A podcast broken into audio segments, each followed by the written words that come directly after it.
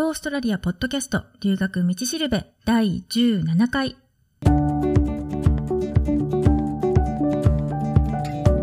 オーストラリアポッドキャストの留学道しるべは、オーストラリアも留学も初めてという人のためのポッドキャストで、留学のこと、英語のこと、現地での生活のこと、それから習慣の違いとか、オーストラリア留学に関するいろんなことについてパース在住の留学コンサルタントふみがお伝えしていきます。え今日は前回の続きでオーストラリア英語はなまってるです。もし発音で国を選ぶとしたらどこがいいかってことでとりあえず私なりに英語圏の国のアクセントを日本の地域にちょっと置き換えてみて、その違いについてね、ちょっと話をしてみようかなって思います。まあ、英語圏っていうと、まあ、イギリスかアメリカかカナダかオーストラリアか、まあ、代表的だとそういう感じだと思うんですけど、イギリス英語は日本で言うと東京だと思います。で、イギリスのロンドンなまり、まあ、ロンドン英語っていうんですか？は東京の下町言葉、あるいは江戸言葉っていうんですかね？それで、で、英語の首都圏方言、まあ、いわゆる共通語って言われてる言葉ですけど、これはイギリスの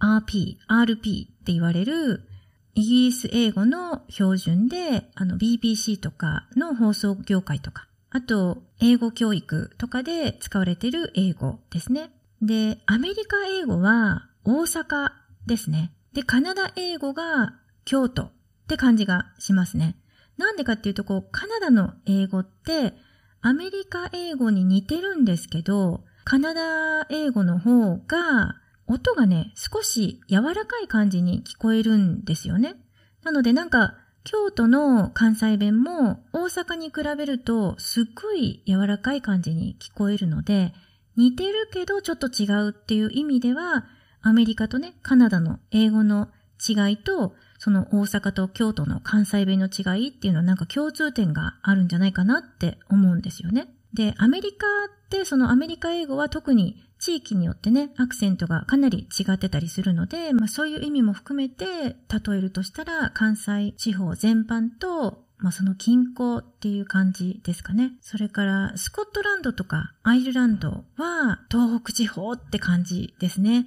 あの気候的にもね、あとこうアクセント的にも、普通の人にはね、ちょっとわかりにくいと思います。多分あの、スコットランドもアイルランドも、もともとね、それぞれの地域で言語があったので、それが結構ね、関係してるんだとは思うんですけど、簡単なね、単語でも拾えないことって結構多いんですよね。なので、この地域の英語を理解するのは難易度がかなり高いと思います。で、オーストラリアの英語はさっきも話をしたんですけど、イギリスのロンドンなまりも、それからスコットランドとかアイルランドのなまりも、いろいろミックスされた結果生まれたので、まあ、東京周辺の地域、埼玉とか千葉とか神奈川とかね、そういう感じじゃないかなって思います。で、日本で今よく耳にするのはアメリカ英語ですよね。学校で習うのもアメリカ英語だし。昔はイギリス英語だったらしいですけどね。あと、洋画とかもね、アメリカ英語のが多いですよね。なので、もしかすると日本人にとって一番聞き取りやすい英語って言ったら、まあ普段からね、よく耳にするアメリカ英語かもしれないですよね。でも、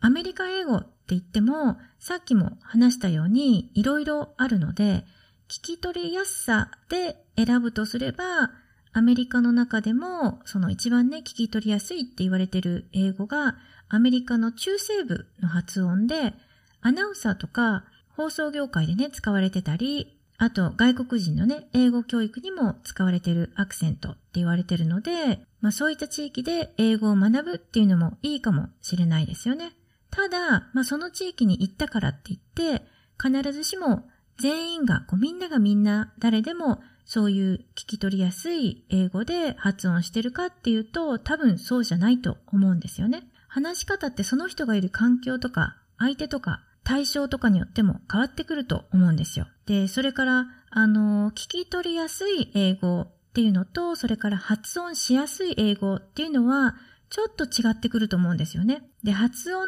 のしやすさで国を選ぶとしたら、1番は多分イギリス英語で、2番はオーストラリアかなって思います。なんでかっていうと、日本人にとって難しい発音、例えば R の発音ありますよね。アメリカとかカナダの英語はこの R はしっかり発音するんですけど、イギリス英語とかオーストラリア英語ではこの R をね発音しないことが多いですよね。例えば車とか、イギリスとかオーストラリアはカーってそのまま普通に日本語と同じような感じで言っちゃって大丈夫ですよね。でもアメリカとかカナダだと R をしっかり発音しないといけないので car って言わないと多分通用しないですよね。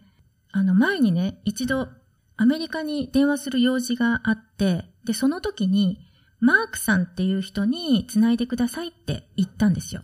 で、そんな人いないって言われたんですよね。で、イギリスとかオーストラリアでは、あの、マークさんのことはもうそのまま本当に日本語と変わらないぐらい、マークでいいんですけど、アメリカではその R をね、しっかり発音しないといけないので、マークって言わないといけなかったみたいで、それでね、全然通じなかったんですよね。本当になんかもう簡単な単語っていうか、名前なのに、何度こう発音しても通じなくって、で、しばらくやりとりしてるうちに、やっとね、分かってもらえたんですけど、その R をあんまり使わなくてもいい単語があるっていう、そのイギリスとかね、オーストラリアの英語っていうのは、日本人にとってはね、すごい有利かなって思います。まあ、でも、イギリスかオーストラリア、どっちかって言えば、まあ、私的にはイギリス英語がね、一番好きなんですけど、イギリスには、その階級社会っていうのがあるので、その人の階級によって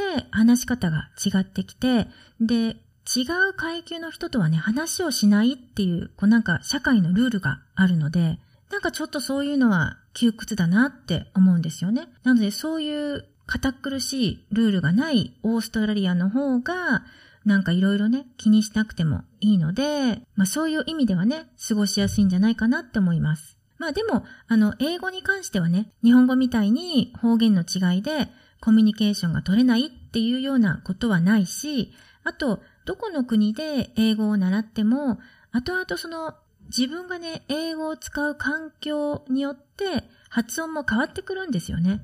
私があの日本で英語を習ってた時とかは、先生がアメリカ英語話してて、あと友達にアメリカ人とかがいたので、自然とこうアメリカ英語の発音になってたし、で、イギリスに住んでた時はイギリス英語。で、まあ今はね、オーストラリアにいるので、結構オーストラリア英語になってると思います。なので、まあ発音もね、その時々で変わったりもするので、まあそういった意味ではあんまりね、発音だけにこだわるんじゃなくて、で、その国とか地域の特徴、例えば気候とか環境とかね、物価とか治安とかありますよね。あるいは好きな女優さんとか俳優さんの出身地とか、なんかこう自分が興味がある何かがあるとか、そういうところから自分に合いそうな国とか地域を選ぶっていうのがいいんじゃないかなって思います。あとね、国を選ぶときに、その国が英語圏の国なのか、まあ、つまり、あの、第一言語が英語で公用語としてあるのか、それとも、公用語は英語だけど、その国にはね、別の言語が存在してて、英語が第一言語じゃないのか。っていうことをチェックした方がいいと思います。やっぱりあの、英語を学ぶなら、英語圏の国の方がいいと思うんですよね。今あの、例えばほら、フィリピンとか、インドとか、シンガポールとか、マレーシアとか、フィージーとかね、そういうところで、まあ物価もね、授業料も安いってことで、英語を学ぶっていう人も増えてきてるみたいなんですけど、もしあの、アジアが好きとかね、あるいはその国にすごい興味があるから、そこで英語を学びたいっていうんだったらね、いいと思うんですけど、単に英語を学ぶためっていうんだったら、やっぱりね、あのー、そういう国っていうのはそれぞれで、現地のローカルの言語っていうのがあるので、英語自体がね、そういう言語の影響をたくさん受けてるんですよね。なので、どうしてもこう、アジアン英語になっちゃうっていうか、その国でだったら通用する英語とか習慣っていうのがあって、で、実際にね、本当のこう、ネイティブの英語圏に行ったら、そういうことは通用しないっていうことも結構たくさんあると思うんですよね。なので、その英語とか、英語圏での、まあ、習慣とか土台をねまずしっかりさせるためにはやっぱり一番最初はっていうかその最初だからこそネイティブの英語圏で英語を学ぶっていう方がいいと思います。というわけで今日も留学道しるべのポッドキャストを聞いてくださってどうもありがとうございます。もしね、オーストラリアの留学に関することで何か質問があったり、ポッドキャストの感想とかお便りがあれば、Go オーストラリアポッドキャストのホームページから送ってください。ホームページのアドレスは goaustralia.biz です。ではまた。